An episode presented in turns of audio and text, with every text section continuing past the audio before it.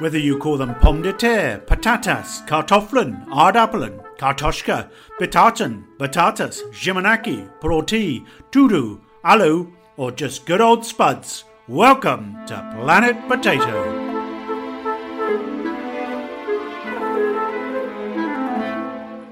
Hello, I'm Anna Lambert and I love eating potatoes. And I'm Cedric Porter, and I'm a potato expert on the global potato market. Right, well, it's good to be back with you. Seds, I think we better have a quick catch up of what's been going on since we last spoke in the potato world. Yeah, well, people have been uh, uh, harvesting their potatoes in the last uh, little whiles. Uh, a reasonable crop um, in in places was affected by the uh, some of the uh, hot weather in the Yeah, summer. The drought. Yeah, uh, but then it's got a bit wet for some people, so digging them up out of the ground was difficult. And so I think there's quite a lot of potatoes around in the world, but there's quite a good appetite for people. More people are eating potatoes at home, but the real problem is still the closure of the restaurants uh, around the world, and um, they're big users of potatoes. Uh, and so that has had a big effect. On the market, yeah. I mean, I know we know at home, don't we, that uh, the baked potato has, as ever, been an absolute saviour on the domestic front. I mean, many's the time we've thought, God, kept- we, yeah, we kept us going. it's, it's been a marriage saver, the, the baked potato. Many's the time we've thought we haven't got anything to eat, we've got nothing to feed the kids, sling in a baked potato. And I, as I think we've said before, a properly cooked baked potato, you can't beat it. The only thing you need is time. You've got to remember to put it in, haven't Yeah, you? An yeah, hour yeah. or so before, an hour and a half before you want to eat it. But then it's great as well because you can put so many different toppings on it. So it, and and people can choose their own topping. Yes, especially if you've got a fussy family, everybody can do their own thing with it, so that's good. Yes, yeah, yeah. And we've just been looking back at some of the previous Oh, films, yes, haven't film. we? Yeah, well, we were just remembering that when we talked about films before, we mentioned um, an encounter that Marilyn Monroe had with the potato sack. And here to tell us more is, um, I would say Marilyn herself, but Marilyn esque herself. channeling Marilyn. Yes.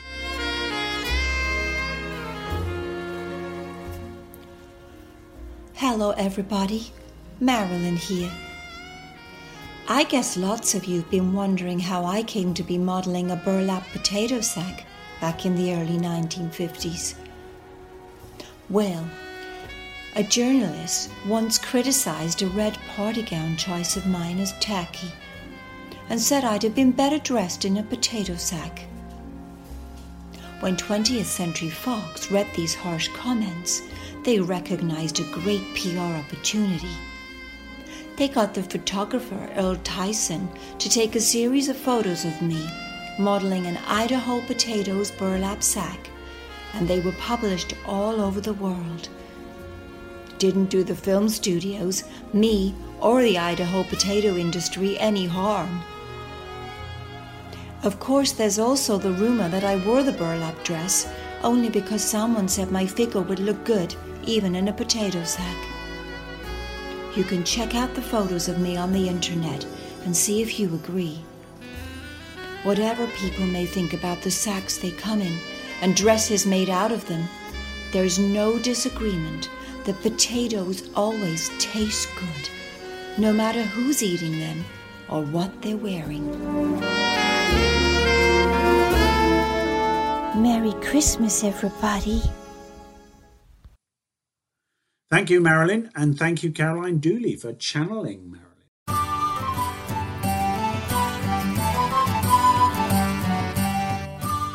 So it's that time of the year, Christmas time for presents.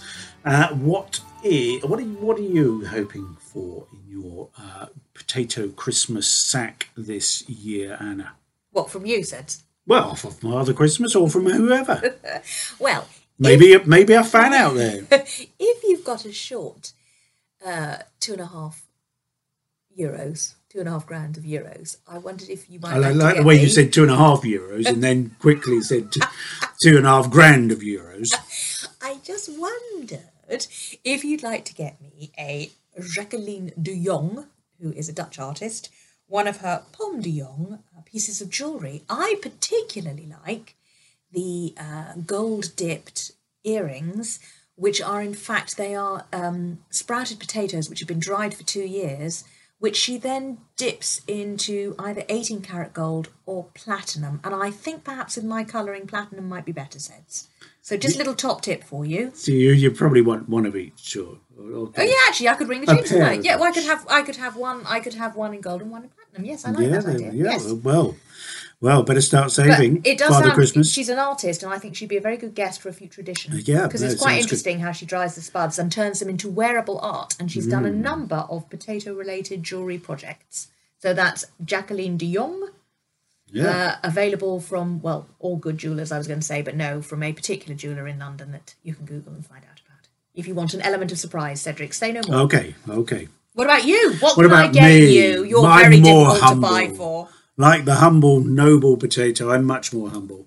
I No one can call you easy to please. I've always, I've never, I've never had one. I've always wanted a potato clock. oh, One of those you stick in, stick into the potato, and it beca- the What, potato stick- becomes the battery okay. and powers the clo- clock. And I think in these sort of times of missed Zoom meetings and things like that, actually having a clock is quite useful. How does it? Well, what's the energy? Where's the energy coming from then? From inside, there is a sort of chemical reaction with the the this sticky metal bit. I'm not, I'm not a um, physicist, scientists, electricians. Yeah, how'd you get on your over with that then?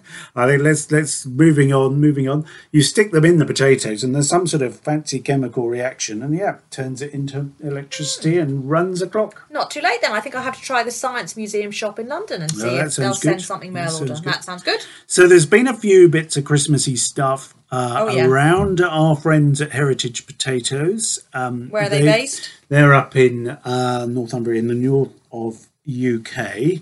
Um, but our friends there, they have been doing an advent calendar, sort of 12 days or more than 12 days of Christmas um, uh, with their potato varieties and also some potato facts as well. And did you, I didn't know this, Topeka, Yes. in, or Topeka in Kansas, and the name I think it's Topeka. You know how I Topeka, know yeah. the Atchison, Topeka, and the Santa Fe. I think that's a There song. we go. Anyway, yes. There we go. And um, that the name of Top- Topeka, Topeka. Topeka is a combination of the uh, Kaw Omaha and Iowa Native uh, American names. So T is potato in Kaw, Pa is uh, good in Omaha, and Oke means to dig in uh, in Iowa um, Native American. So Topeka or Topeka is a good place to dig potatoes. Oh, Topeka. Yeah, that's that's what it means. It mean- Topeka. yeah. Have Tope- we? Have you had a good place to dig potatoes in our own garden? Would you say? Uh, well, my How's early it crops, my crops earlier in the year of potatoes were pretty, uh, pretty pathetic. I Mm. think I'm going to sort of stay um, writing about potatoes rather than growing them. Yeah, you weren't happy, but, were you? but, but, but, great excitement, great Christmas excitement. miracle. We have had a rogue potato. We have a rogue potato which is flourished into a wonderful green potato plant. It's looking a little bit sorry for itself now in the rain, and I think it's um, it's it's it's sort of uh, toppling over. The green is is toppling over a bit in the leaves, um, but I think it's just in time to dig up for um, for Christmas dinner. Ooh, yummy! Yeah. That'll be nice. A bit of turkey. Yes, lovely. certainly will, certainly will. You can have first dibs. see if First grew dibs. it. Well, I think I'll probably be the, maybe the, I'll the only one to have dibs on it. I hope. Okay. Um, we'll we'll see how many. Uh, I don't think it's going to feed all of us. Uh, yeah. So I mean, it's end of an extraordinary year. Uh, a very very difficult year for lots of people. Indeed. Um, and of course, you know the potato. Um, it's it's been there, and the potato um, sort of been carrying on. People have carried on growing potatoes, but I think sort of people have discovered potatoes a bit more at home. They've had more time, perhaps, at home to to be cooking. And, and the comfort value. Of Yeah. you said that the, you, they're discovering them, but they're also coming back to the and being reassured by the familiarity, aren't they? I think so. There's good good value and tasty and all these other good things in them. But also, I think it's actually there's been a number of things we've seen this year where it's the potato has played a sort of role in uh, sort of helping communities get together. Um, there was a case in uh, I think it was in um, Georgia in a European Georgia uh, where someone got COVID uh, and they couldn't dig their potatoes, so, so the whole community came to together and dug their potatoes for them. Yes.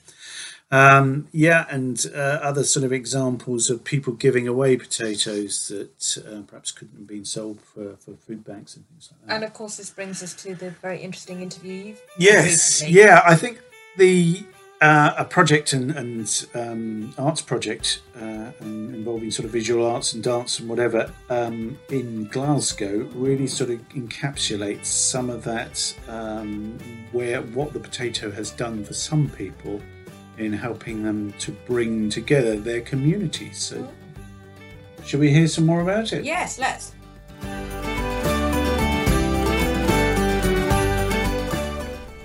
At the beginning of 2020, Angus Farquhar and Rudy Kanhai of Approxima Arts in Glasgow, Scotland, were planning a community food growing and arts project called An Empty Gunny Bag Cannot Stand. That is a saying in Rudy's native Mauritius in the Indian Ocean.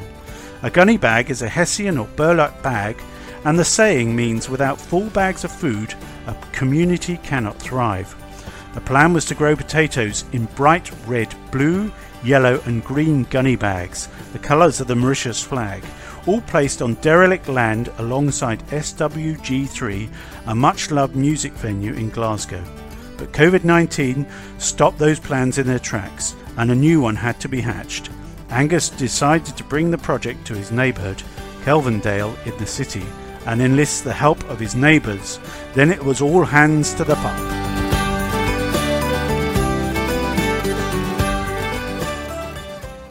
So we set up a really what you describe as a cottage industry where I found um, people who could stitch, people who could sew. Uh, my poor 17 uh, year old twin daughters, Ava and Kala, um, were set for hours a day cutting calico cloth, and Anne, my wife, and them uh, and me cut um, bags uh, of Hessian which actually came from Iqbal in Middlesex. Uh, he tracked down the coloured Hessian that we needed, sent it up for free. Uh, and then uh, Sue and Eloise uh, and Fee stitched 150 bags. And it was brilliant. They were just doing it in their front rooms and outside the house. And we ended up with 150 bags. I got three tons of soil dropped off in the road in front of my house. And then friends came and started filling them with soil. And then I tracked down a wonderful farmer called Alex McCrate, um, who lives in County Down, Newry, County Down in Northern Ireland. And he sent over really, really high quality Maris Piper uh, seeded potatoes. Um, sent me one box and then liked the project so much that he sent another box for free. And so we had a really good stock of, of, of uh, well seeded potatoes. And then really on a beautiful sunny day in in April, I, I I'd gone up and down the street just knocking on people's doors, carrying some of the coloured bags with me, saying, "How would you feel about growing some potatoes on your front doorsteps?" And as you know, there's there's very little history of growing food in people's front gardens or on doorsteps. Um, it's meant to be hidden away around the back. And the whole point of this project was to make it really visible and make it a sort of celebration of growing. Um, and people said, you know, suspiciously, um, said, "Well, how much? How much do I have to pay? You know, what, what, what's the catch?" And I said, "There is no catch. This is free. You're going to get a beautiful bag. You're going to get really good potatoes, and we'll help you and support you to grow them over the next few months." We did a socially distant, distanced planting. So. Um, we wheeled wheelbarrows two meters apart down the street, take, taking the bags down the street, distributing them um, attempted to do the whole thing by foot, wheelbarrow, or bike, so that we weren't, you know, using cars. Um, and it, it, it, was a way of bringing the street together. Very quickly, of course, people started talking to each other. Uh, sometimes neighbours who'd never met, or meeting neighbours from further down the street that they hadn't met. And, and we set up a little WhatsApp group, and the street started talking to itself. And then you found that people were beginning to tell stories about the history of the street. Then you realized that with people, of course, who were older, who were in isolation during lockdown, um, this was a point of contact for them. And we had a couple of twins in the street, not my twins, but another set of twins, uh, Mark and Gemma, who are just 10 years old, uh, who became known as the soil fairies. And they went up and down the street putting more compost into people's bags, putting fertilizer into the bags, just basically helping out. And I did quite a lot of going up and down and just sort of checking that things were growing okay.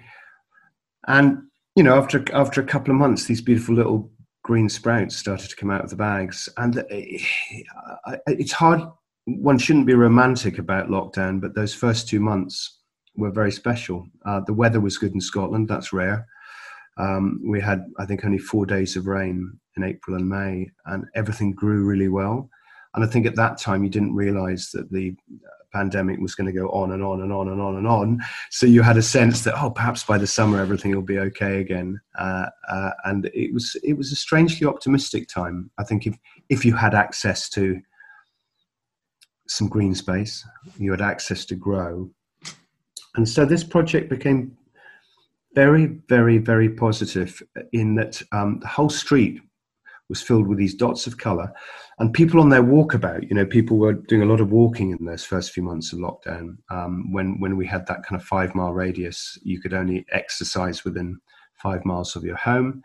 So people started to come down the street to look at the gunny bags uh, and talk to people uh, and say what is this? You know a lot of people were sort of fascinated to know what was happening because it looked so unusual.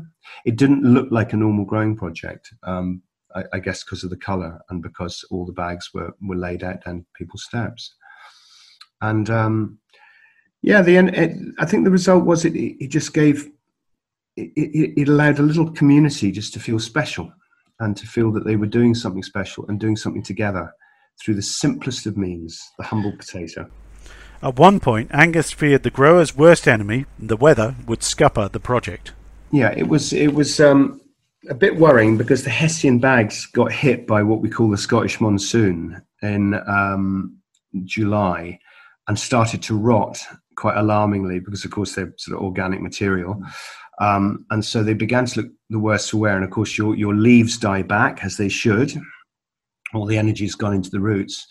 And um, I hadn't actually opened a bag up to see how they were doing, um, but I was really beginning to get pretty worried because they were looking pretty scabby.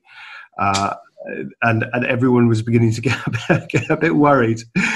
Uh, and of course, some people looked after theirs amazingly well, and of course, some people aren't, aren't as good. And um, you kind of thought, oh my god, we're going to go through all of this, and everyone's going to open their bags up and have sort of ten potatoes the size of kind of golf balls, and and we'll, we'll have enough for one plate of chips.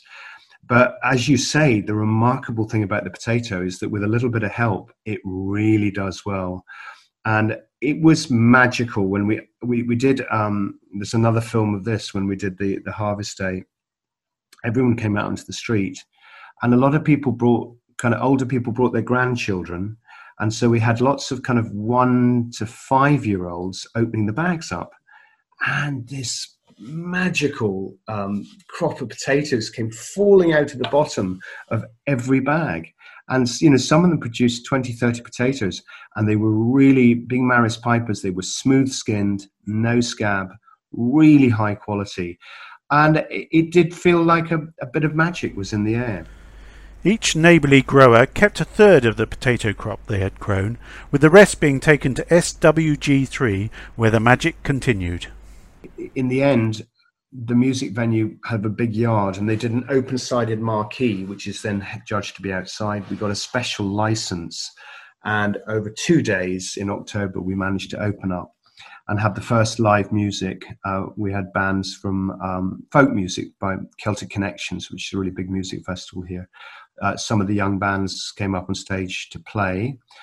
Um, and we had a brilliant um, bunch of chefs from a company called Nomad Events um, who had actually gone as far as doing tests to see what would be the best chip. And we had they, they cooked them six ways um, when we first got the potatoes in, and we had to decide on oil temperature, uh, number of minutes in the fryer, and ended up blanching the potatoes and drying them in advance. So we had to do that for hundreds of people because that made the best chip. Yeah. And so in the end, we we did six performances. Um, and uh, because my background's uh, make, making kind of theatre and performance, we worked with a street theatre company called Mischief La-Bas, and we made a socially distanced chip production line. So the potatoes came in and they were moved, uh, and, and in the middle of the tent, we created swinging baskets so that the performers were two and a half meters apart.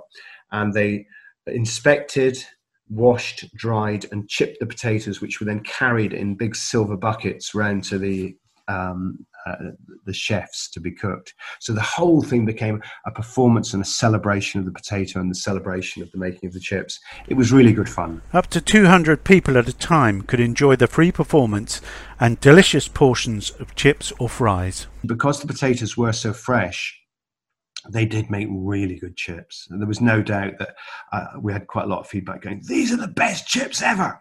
so it was great. We made them really chunky, uh, very fresh oil, very well cooked. And it was a, oh, it was an absolute pleasure. What lessons did Angus learn from an empty gunny bag cannot stand? It, it's very important to think because the big crisis is very overwhelming uh, and of course, if you watch the news every day, it, it can be quite disheartening because you kind of feel a bit helpless.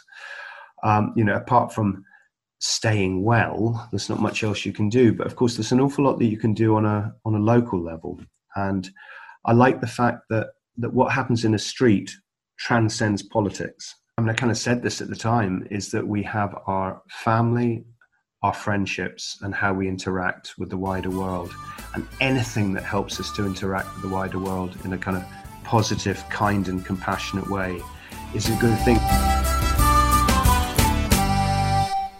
Gosh, what a really wonderful, heartwarming story. I mean, about community coming together, people getting to know one another just through the process of growing something. Love those potato fairies. But yeah, growing something together and then eating it fleetingly in the yeah shop. i think the sort of fleeting bit was quite powerful and obviously i think they would would have wanted to go on for, for much more have a lot more performances because they closed down pretty soon after that another yeah. into another lockdown but yeah. also almost the sort of whole fleetingness of the um the the, the chip shop uh, and the performance there I think it's sort of probably you know made it all, made all that's yeah, all the more mem- special. memorable and special. Yeah. Yeah. So they've got more plans um, for for 2021, but uh, so we'll be looking out for that. Oh yeah, and there's some amazing footage, isn't there? Some really wonderful film. Yeah, of- it's of some really good film of both them planting uh, and then harvesting the potatoes, and then the performance at the chip shop as well. So well worth a, a look. So that's Approxima Arts, and you can see it at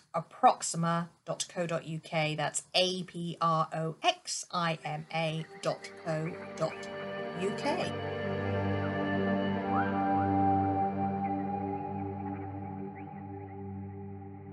So I think, yeah, seeing it's Christmas, I think we need to go a bit further north, towards the North Pole, to see um, about potatoes in the North Pole, and also um, to hear some of the J and K's of potato names from the North Pole or near the North Pole. Yeah, well, the closest we could get to the North Pole was Iceland. So we're delighted to welcome Hannah Lisa Olafsdottir to talk to us about potato traditions in Iceland and take us through the J's and K's of potato varieties.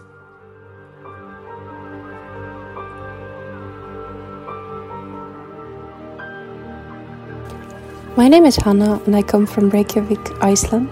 And I was thinking about our potatoes here. One thing that is a bit special is that we have something that we call red potatoes. So they're red on the inside. And one of them is, for example, named Gullauga, which translates to golden eye. This is one of our Icelandic potatoes, and I remember it being my granddad's favorite, and it's really good. I've read that there's also something similar or related to that one in other countries in Scandinavia. Uh, around Christmas time, when I think about potatoes or what, what we would do typically, there were two things that came in mind. One is that we have something called brúnaðarkartöflur, and that translates to browned potatoes. So we will have uh, cream and sugar and well there are a few different recipes i'm not gonna try to do the recipe but it's this uh, sugar coated potatoes And they're actually quite tricky to make, trickier than it sounds, but if they're done well, they're really good. And we will serve that with most of the fancy Christmas meals.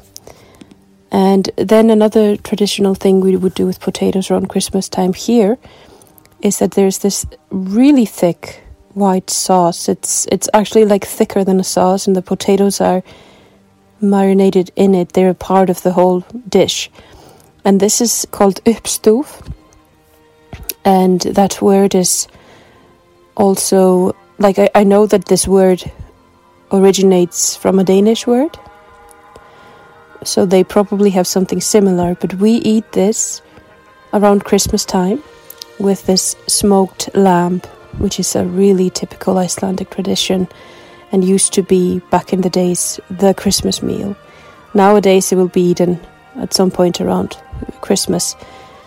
I think most people would have it at some point in December, but not necessarily on Christmas Eve. But that's what we used to do. So that's this special potatoes in this white sauce, and yeah, maybe they even use these red potatoes if they're available. There was also this list of potatoes that I was gonna read. So J and K potato names.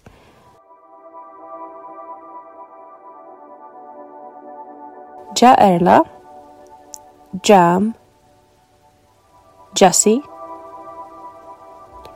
Jeannie Deans, Jelly, Jester, Jersey Royal, Joshua, Jubel, Jubilee, Juliet, Carolina, Kelly, Kenny Beck, Kerr's Pink, Kestrel, Kuka Gold, Kifley, Kiko, King Edward, Kingsman, Kipfler, Kita Akari, Kondor, Kuboch. Not sure if I pronounced those correctly, especially that last one. Looks like it's in German, but what do I know? I don't know much about potato names. So, thank you for having me read this and Merry Christmas! And Merry Christmas to you, Hannah-Lisa. Yeah, you did an absolutely wonderful job on those names. Um, brilliant pronunciation. So many thanks for that. And oh gosh, those um, caramelized uh, sugary Sugared potatoes, oh, yum, yeah. those sound delicious. Yeah, I'm trying those over Christmas. Yeah. So don't forget if you do want to get in touch with us, um, perhaps you'd like to read the potato varieties out. Uh, either email us at info at worldpotatomarkets.com, info at worldpotatomarkets.com, or contact us via Twitter at Planet Potato Pod. That's at Planet Potato Pod. So, in our last podcast of 2020, and aren't we going to be glad to see the back of it? All that remains What, to the be podcast, said. or- Oh, sorry, yes, 2020. uh, hopefully, we'll be back with a vengeance in 2021. And here's to a happy, healthy 2021 for And all of it's us. safe, yeah. absolutely stay safe. Yeah, whether you're baking, Frying, mashing, boiling, or roasting, Lash pa la patate. patate. Lash Lash pa pa la la patate. patate. Don't let go of a potato. Merry Christmas. Christmas.